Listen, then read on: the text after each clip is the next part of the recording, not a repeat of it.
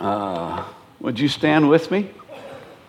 And let's read somewhat lengthy but very interesting passage from uh, John chapter 11. On his arrival, Jesus found that Lazarus had already been in the tomb for four days. Now, Bethany was less than two miles from Jerusalem, and many Jews had come to Martha and Mary to comfort them in the loss of their brother. When Martha heard that Jesus was coming, she went out to meet him, but Mary stayed at home. Lord, Martha said to Jesus, if you had been here, my brother would not have died. But I know that even now God will give you whatever you ask. Jesus said to her, Your brother will rise again. Martha answered, I know he will rise again in the resurrection at the last day. Jesus said to her, I am the resurrection and the life. The one who believes in me will live even though they die. And whoever lives by believing in me will never die. Do you believe this? Yes, Lord, she replied. I believe that you are the Messiah, the Son of God, who was to come into the world. After she had said this, she went back and called her sister Mary aside. The teacher is here, she said, and is asking for you. When Mary heard this, she got up quickly and went to him. Now, Jesus had not yet entered the village, but was still at the place where Martha had met him. When the Jews who had been with Mary in the house, comforting her, noticed how quickly she got up and went out, they followed her, supposing she was going to the tomb to mourn there. When Mary reached the place where Jesus was and saw him, she fell at his feet and said, Lord, if you had been here, my brother would not have died. When Jesus saw her weeping and the Jews who had come along with her also weeping, he was deeply moved in spirit and troubled. Where have you laid him? He asked. Come and see, Lord, they replied. Jesus wept. Then the Jews said, See how he loved him. But some of them said, could not he who opened the eyes of the blind man have kept this man from dying? Jesus, once more deeply moved, came to the tomb. It was a cave with a stone laid across the entrance. Take away the stone, he said. but Lord, said Martha, the sister of the dead man, by this time there's a bad odor, for he has been there four days. Then Jesus said, Did I not tell you? that if you believe, you will see the glory of God. So they took away the stone. Then Jesus looked up and said, Father, I thank you that you have heard me. I knew that you always hear me, but I said this for the benefit of the people standing here, that they may believe that you sent me. When he had said this, Jesus called in a loud voice, Lazarus, come out. The dead man came out his feet and hands and feet wrapped with strips of linen and a cloth around his face. Jesus said to them, Take off the grave clothes and let him go. Father, I thank you for your word.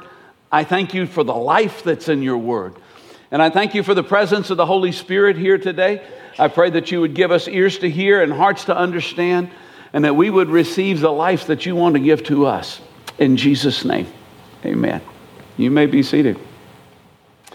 It's difficult to read a long passage on the microphone and not mess something up. But, uh, you know, when, you, when you're out there, you can just kind of mumble along. But uh, anyway.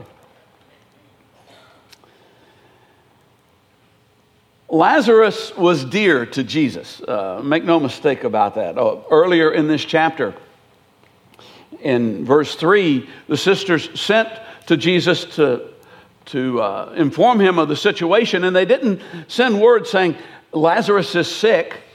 They sent word saying, Lord, the one you love is sick. And Jesus spent two days where he was. The last time he had been in Judea, which uh, was back in chapter 10, the uh, situation had ended up with the Jews trying to stone him. And Jesus had left and the disciples were very glad that he had left. They left with him. Uh, and so, after two days, uh, after Jesus knowing that Lazarus had been dead, Jesus knew what had happened. And, uh, and he said, Let's go back to Judea. And the disciples said, Lord, the last time you were there, they tried to stone you, and you're going back there? Yes, he was going back there he's going back there because his father had told him to, but he was also going back there because Lazarus mattered to him. Lazarus was, was very dear to him. In fact, in the passage that we read today, everybody, everybody's favorite memory verse, Jesus wept, right? And it's followed up by the, the people who were there looking at the situation and saying, See how much he loved him. And so Jesus cared. The favor of the Lord is, uh, is a wonderful thing to have, and uh, oftentimes we hear about it. And uh, people will say, well, that person has the favor of the Lord, or that is the favor of the Lord. And yes, indeed, I, I, I feel like I walk in that a lot unmerited favor. Uh, my grandfather, as many of you know, was a, was a pastor. My, my dad was a, was, a, was a pastor, a bivocational pastor, basically his whole life. And, you know, and I, and I feel like I'm reaping a lot of the benefits of what they sowed because I know that I don't deserve the things that are in my life. And i say that's the favor of the lord. It's a wonderful thing but it always it doesn't always look like what we think it should look like when it when it comes along.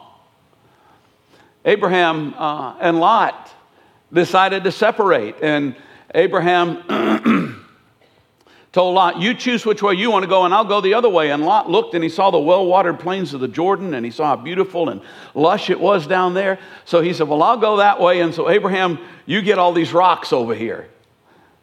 And it looked like Lot was getting the best of the deal, but Abraham had the favor of the Lord upon him, even as that selection was being made, because those well watered plains down there were where the cities of Sodom and Gomorrah were. Joseph clearly had the favor of the Lord upon him, even when he was being sold in slavery into, into Egypt, even when he was being unjustly imprisoned, the favor of the Lord still rested on this young man. And later on in his life, he was able to say, You know, you meant this for my harm. And uh, a lot of the things that have happened to me, people meant for my harm, but God meant it so that I could save a lot of people's lives. It's favor of the Lord. David had the favor of the Lord on him while he was running for his life from Saul and trying to be killed by the one who should be defending him by his, by his king. And I even mention Job, who really was God's favorite? You get right down to it. You may say, well, well, you're talking about Old Testament guys. That was before, you know, that was before the Holy Spirit, that was before the cross, that was before uh, all this grace was poured out upon us. You ever heard of Paul?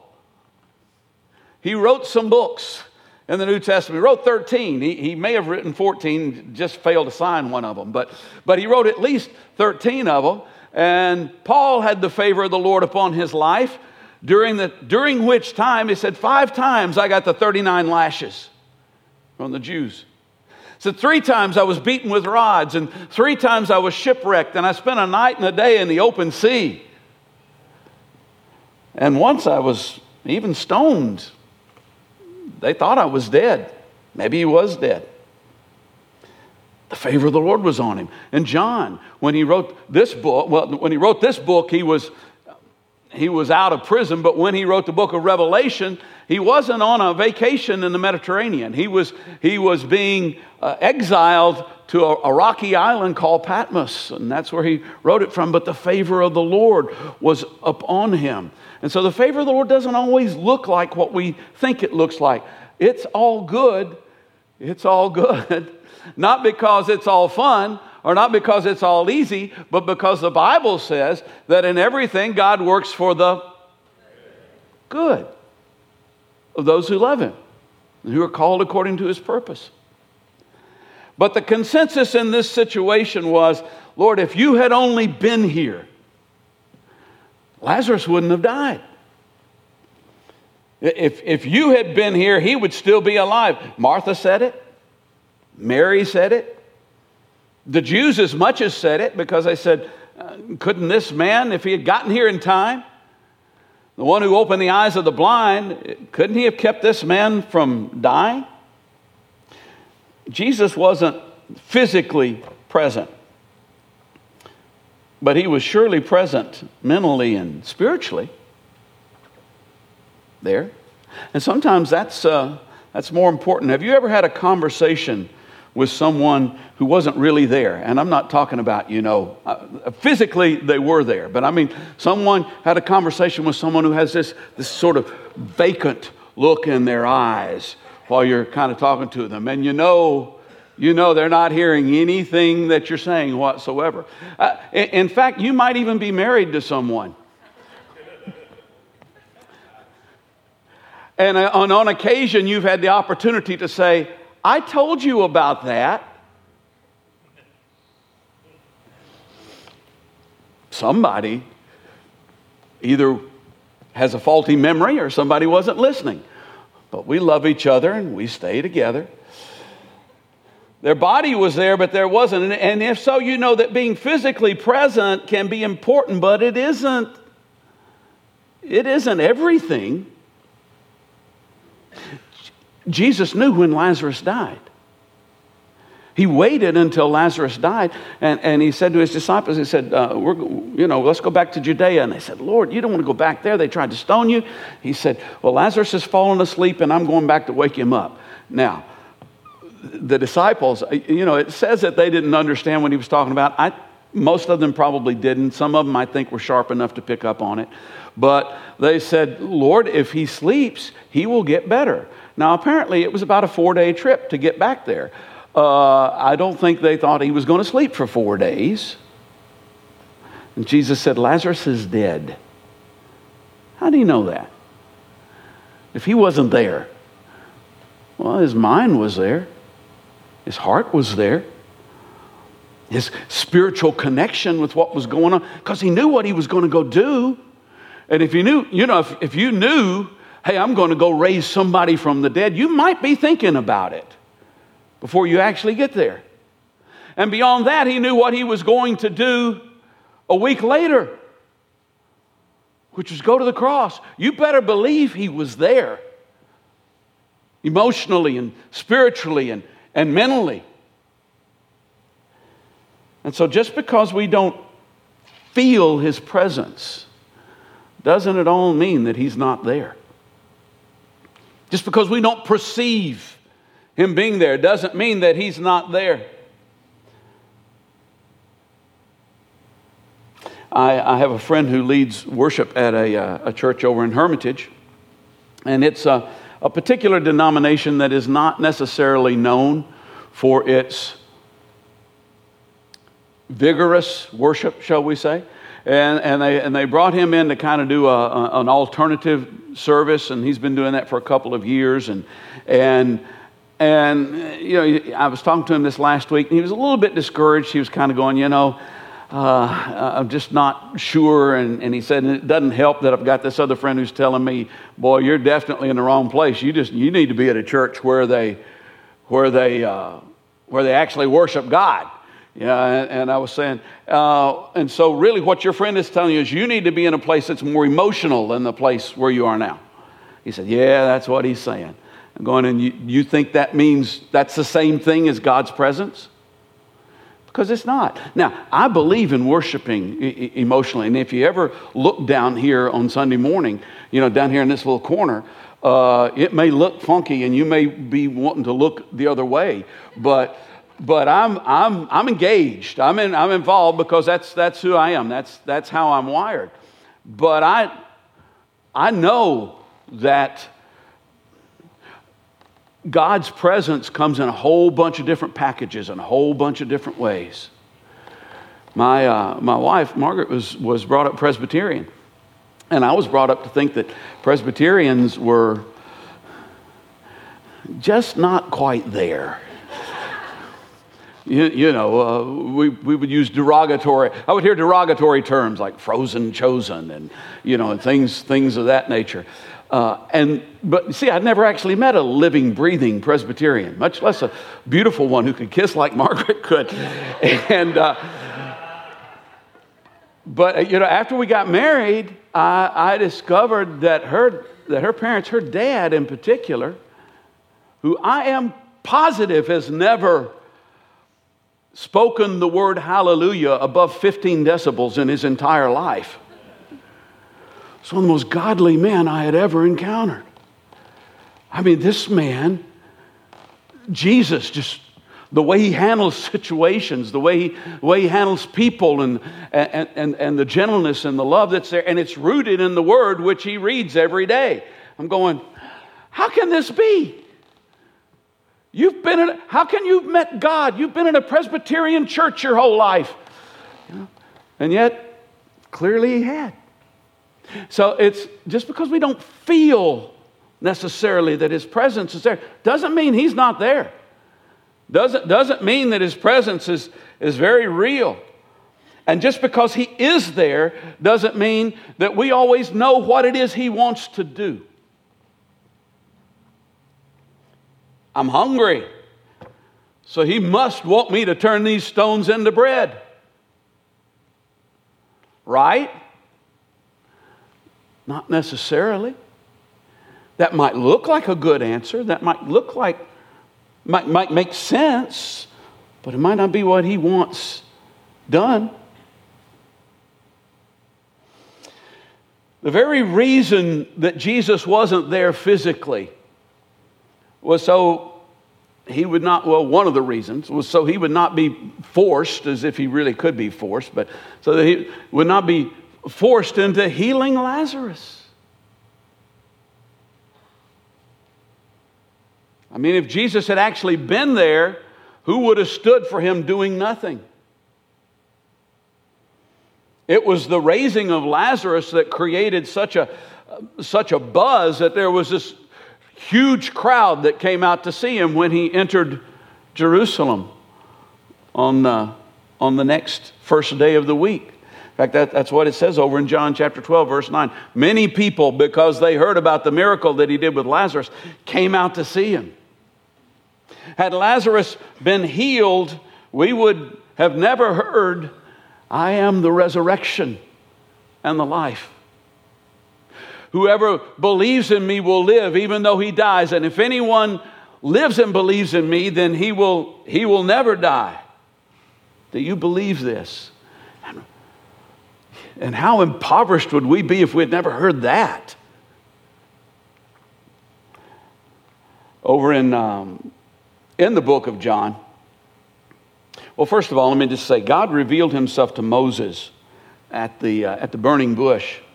And, um, and Moses asked his name. And God actually gave him two answers. One of the answers that he gave him was, I'm the God of Abraham, Isaac, and Jacob uh, which Jesus used later on to prove the resurrection to the, to the Sadducees by saying, He's not the God of the dead, He's the God of the living. Everyone's alive to Him. But the other name that He gave him was, I am that I am, meaning I don't change. I'm that one fixed point in the universe that is unchanging, that never moves. Everything else in the universe is in flux. Everything else moves. Everything that you see is, is, is made up of these, these uh, atoms, and atoms have, you know, these little bitty things in the center of them called nucleuses, and then they got these, they got these uh, electrons flying around the outside of them. Everything's constantly moving, and everything's constantly changing. You're constantly changing. You, if you've been here any length of time, you've heard me uh, say this before, but I'll spend a while, so I'll say it again. Uh, and things have changed since then. But uh, you're, you're, you're older now than you were when I started this sentence.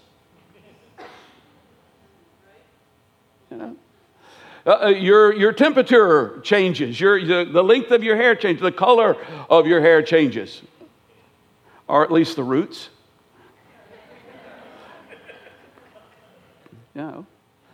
Everything that you see, everything, you know, this looks solid and this looks real, but it's made up of those atoms that are constantly moving. And in fact, the biggest thing that is contained in atoms are, is, is our what? How do you, what? Space. Emptiness. But God doesn't change. He is I am.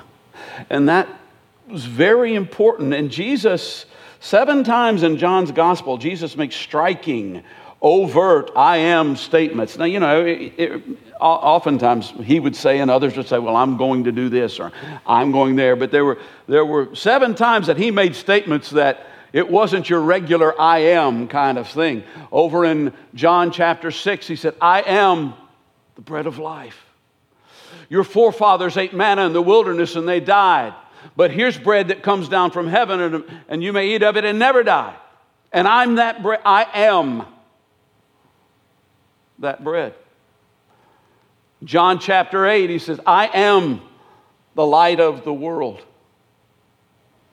Whoever follows me will never walk in darkness. And what an incredible promise that is. But we'll have the light of life. Last week, uh, Bruce shared from John chapter 10 I am the good shepherd. I'm the one who takes care of you.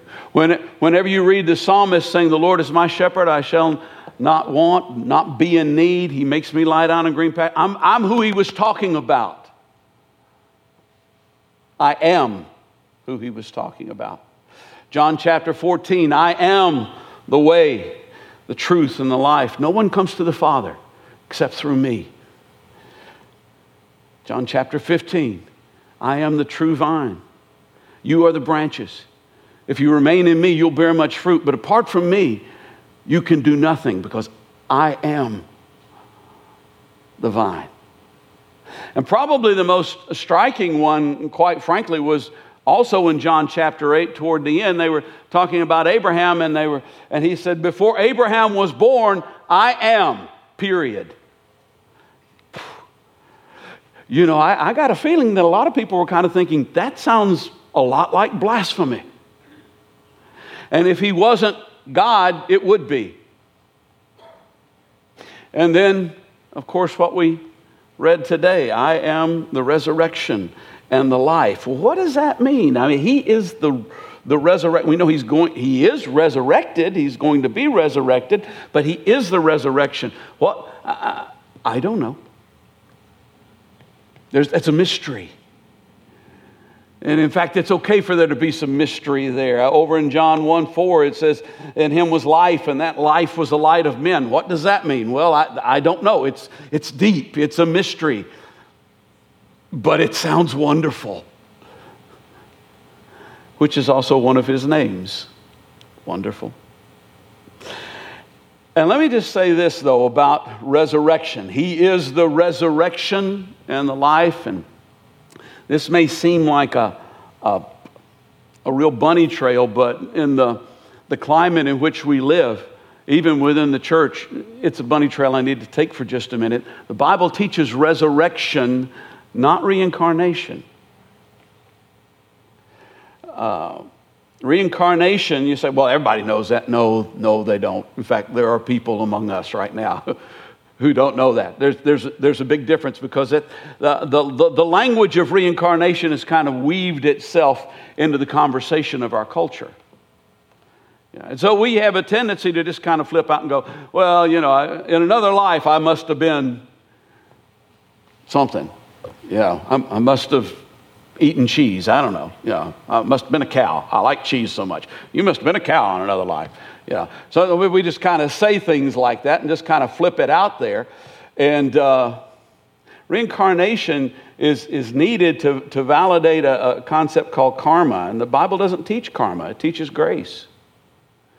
And karma is the idea that it, what happens to you and who you are is the result of what you deserve, of what you earned or what you, uh, for good or for bad, in a previous life. Get right down to it. Now, it, the Bible does teach that, our, that, our, that our actions do have consequences. Uh, Luke 6.28, with the measure that you use, it will be measured to you. you know, if you're, if you're, uh, if you're hard-nosed and mean, then you might find some hard-nosed and meanness in this world. If you're gracious and generous, you'll probably find some grace and, and generosity in, in, in your life. And um, to the pure, all things are pure.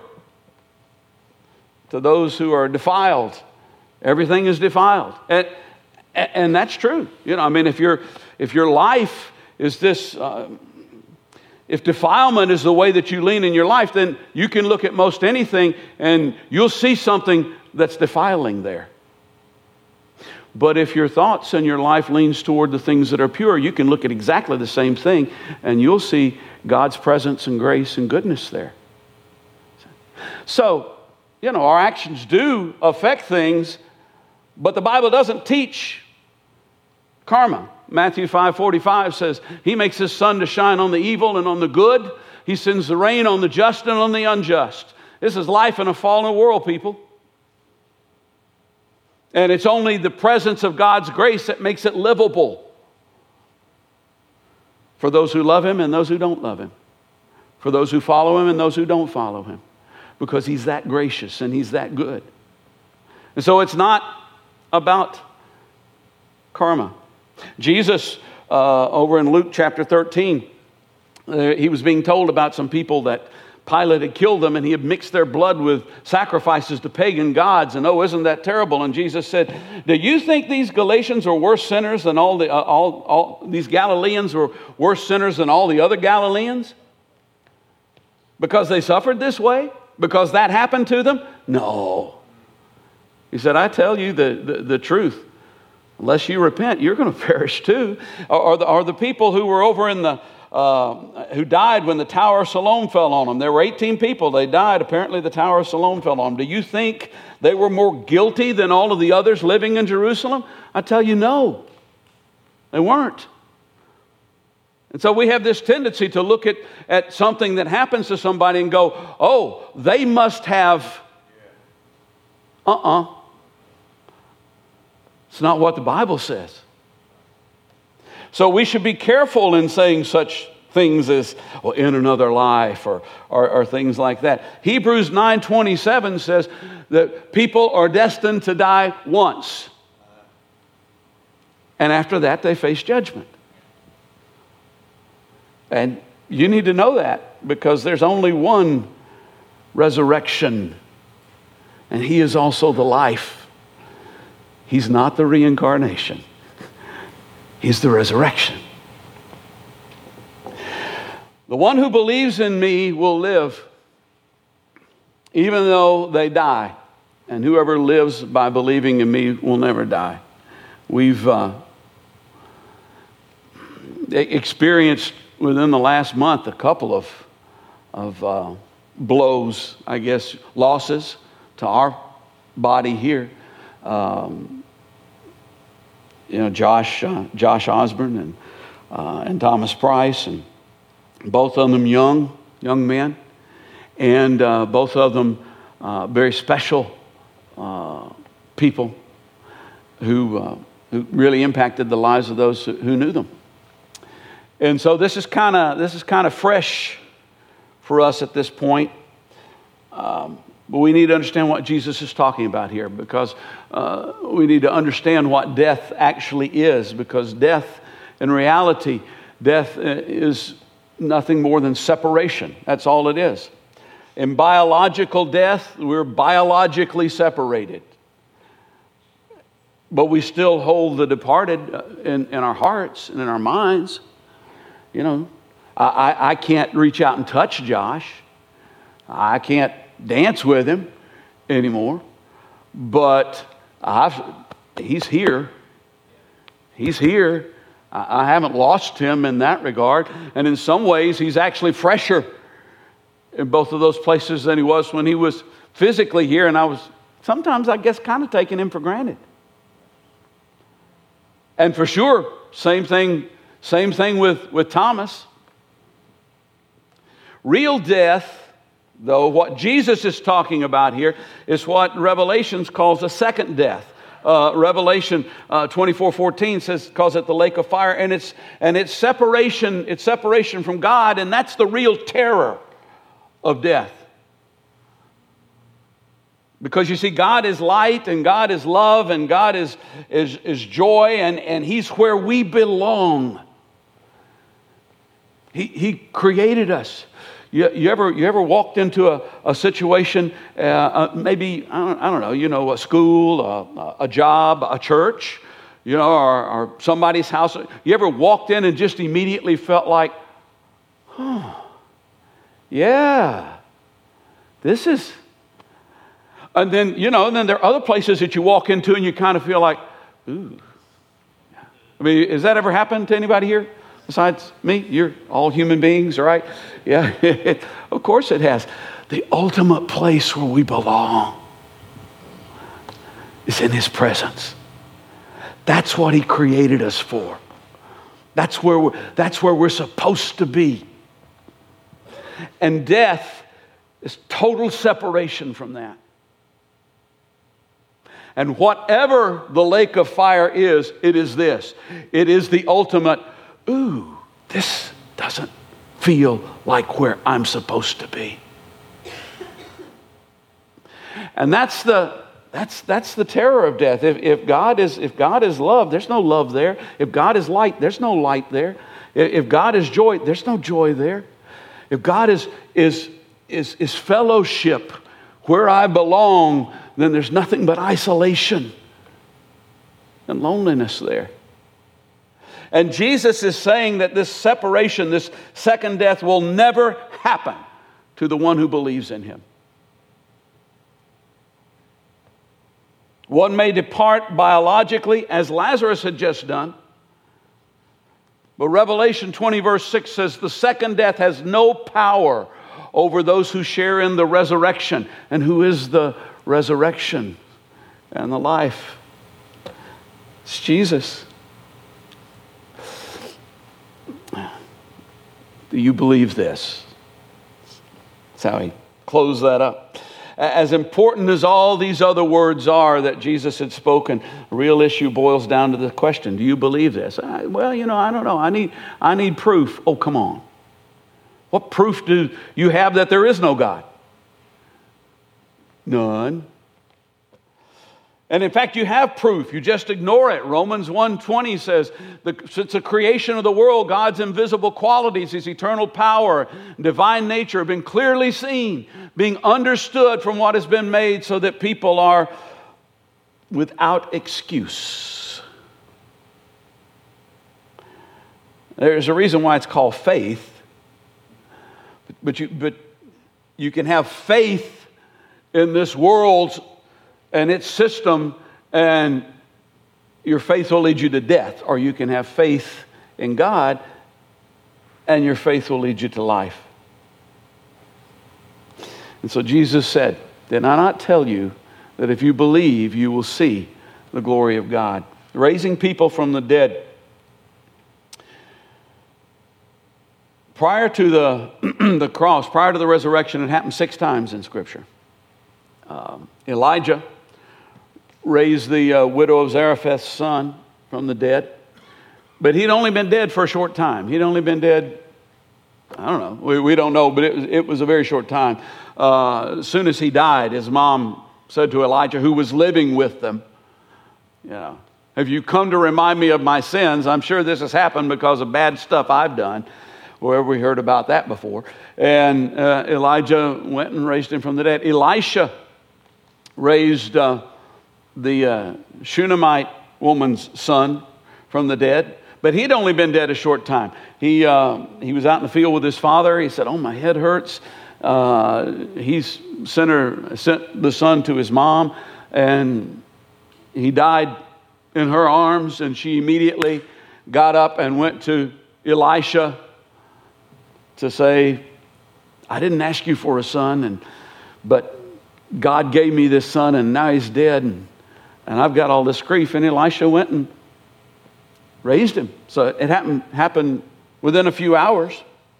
And then after Elisha died, a, a man was, uh, was being buried, and the people that were burying him saw some raiders coming, and they threw him into Elisha's tomb and took off. And as soon as he touched Elisha's bones, he, he came to life. Well, obviously, he hadn't been dead long because they buried people pretty quick in those days. Jesus raised Jairus' daughter from the dead, but she'd only been dead a short time. Jesus was on his way to their house when, uh, uh, when news came that, hey, she's dead. And he said, Don't worry about it. Yeah, got there, raised her from the dead. Uh, the widow of Nain's son, he was on his, they were taking him to be buried. And Jesus stopped the funeral procession and raised him from the dead. He had only been dead for a short time. And a reason that I say that is, you know, you can kind of look at that and go, well, were these people really dead? I mean, seriously. I mean, you, you, know, you know where the term dead ringer comes from, right? C- comes from the fact that, that even as late as like the 19th century, sometimes they would bury people who weren't actually dead yet. So they had, they, had, uh, they had this method whereby they would actually bury them with a, with a, a, rope down to, to their casket and a bell on the other end. And so if you heard ding, ding, ding, and uh, yeah, dead ringer. Yeah. Lazarus had been in the tomb for four days. He smelled. He was dead. Jesus said, But if you believe,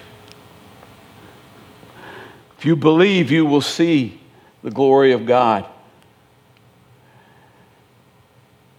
John's gospel would have been circulated at a time when some eyewitnesses, and most certainly first generation children of eyewitnesses, and I'm sure if I had seen that, I'd be telling my kids about it.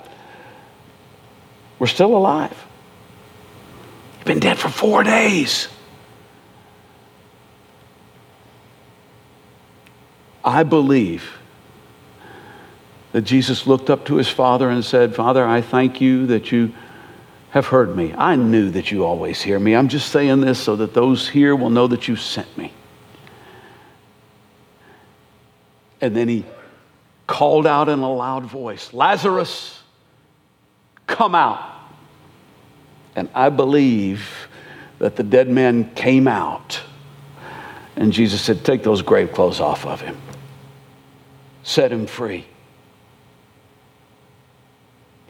Six times in the gospel, gospels, Jesus makes this point. Whoever wants to save their life will lose it, but whoever loses their life for me will find it. Sometimes we just have to trust that He's there and that He loves us. And while there is a time to hold on, there's a time to let go.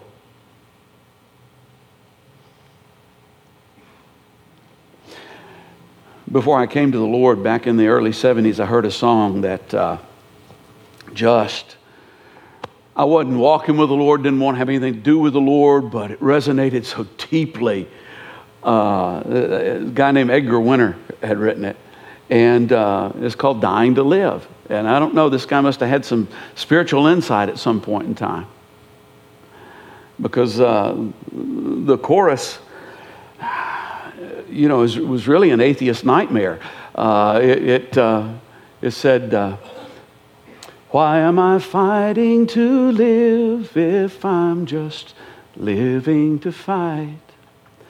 And why am I trying to see if there ain't nothing in sight?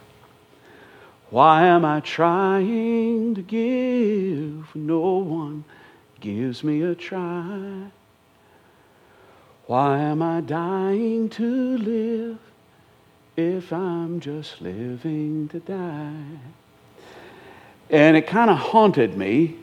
but then when I came to the Lord, it really, it really resonated in me because he resolved it. I mean, he, he got there. He didn't get there quite the right way, but he got there toward the end. Uh, in the last verse, he, he closed out the chorus with, So I'll keep fighting to live till there's no reason to fight. And I'll keep trying to see until the end is in sight. You know I'm trying to give, so come on, give me a try. You know, I'm dying to live until I'm ready to die. And I thought, you know, that, that's close. But I got to change some of those words. Because now that I knew the Lord, you see, I wanted, I wanted to change the second line. Uh, and, and, instead of saying till the end is in sight, and change that to eternity is in sight. But the last line was the one that had to be changed. You know I'm dying to live, and I ain't going to die. Because Jesus Christ is the resurrection and the life. If anyone believes in him, even though they die, they will live. And if anyone lives and believes in him, they ain't going to die. Do you believe this? Would you stand with me?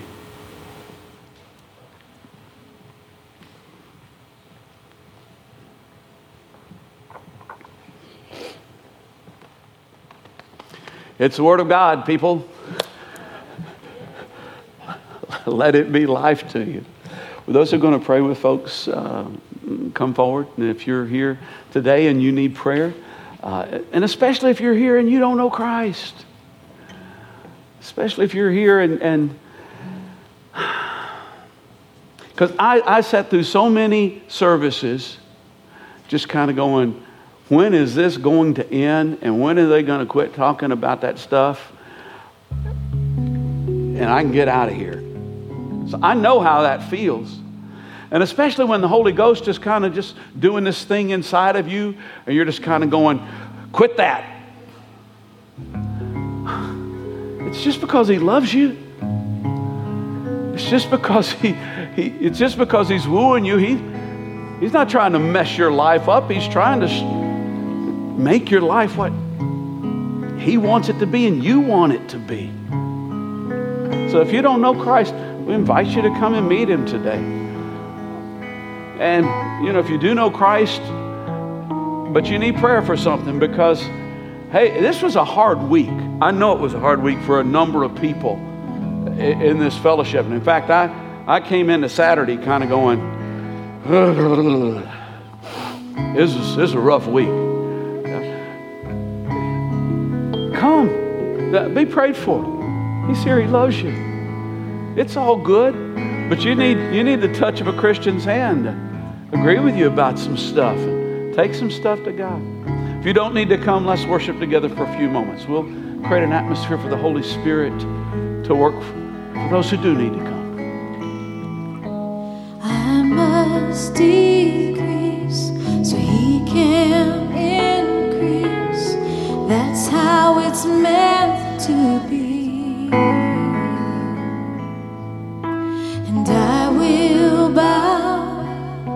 before him now, declaring him holy, for he alone is worthy, worthy to be praised. He alone is righteous.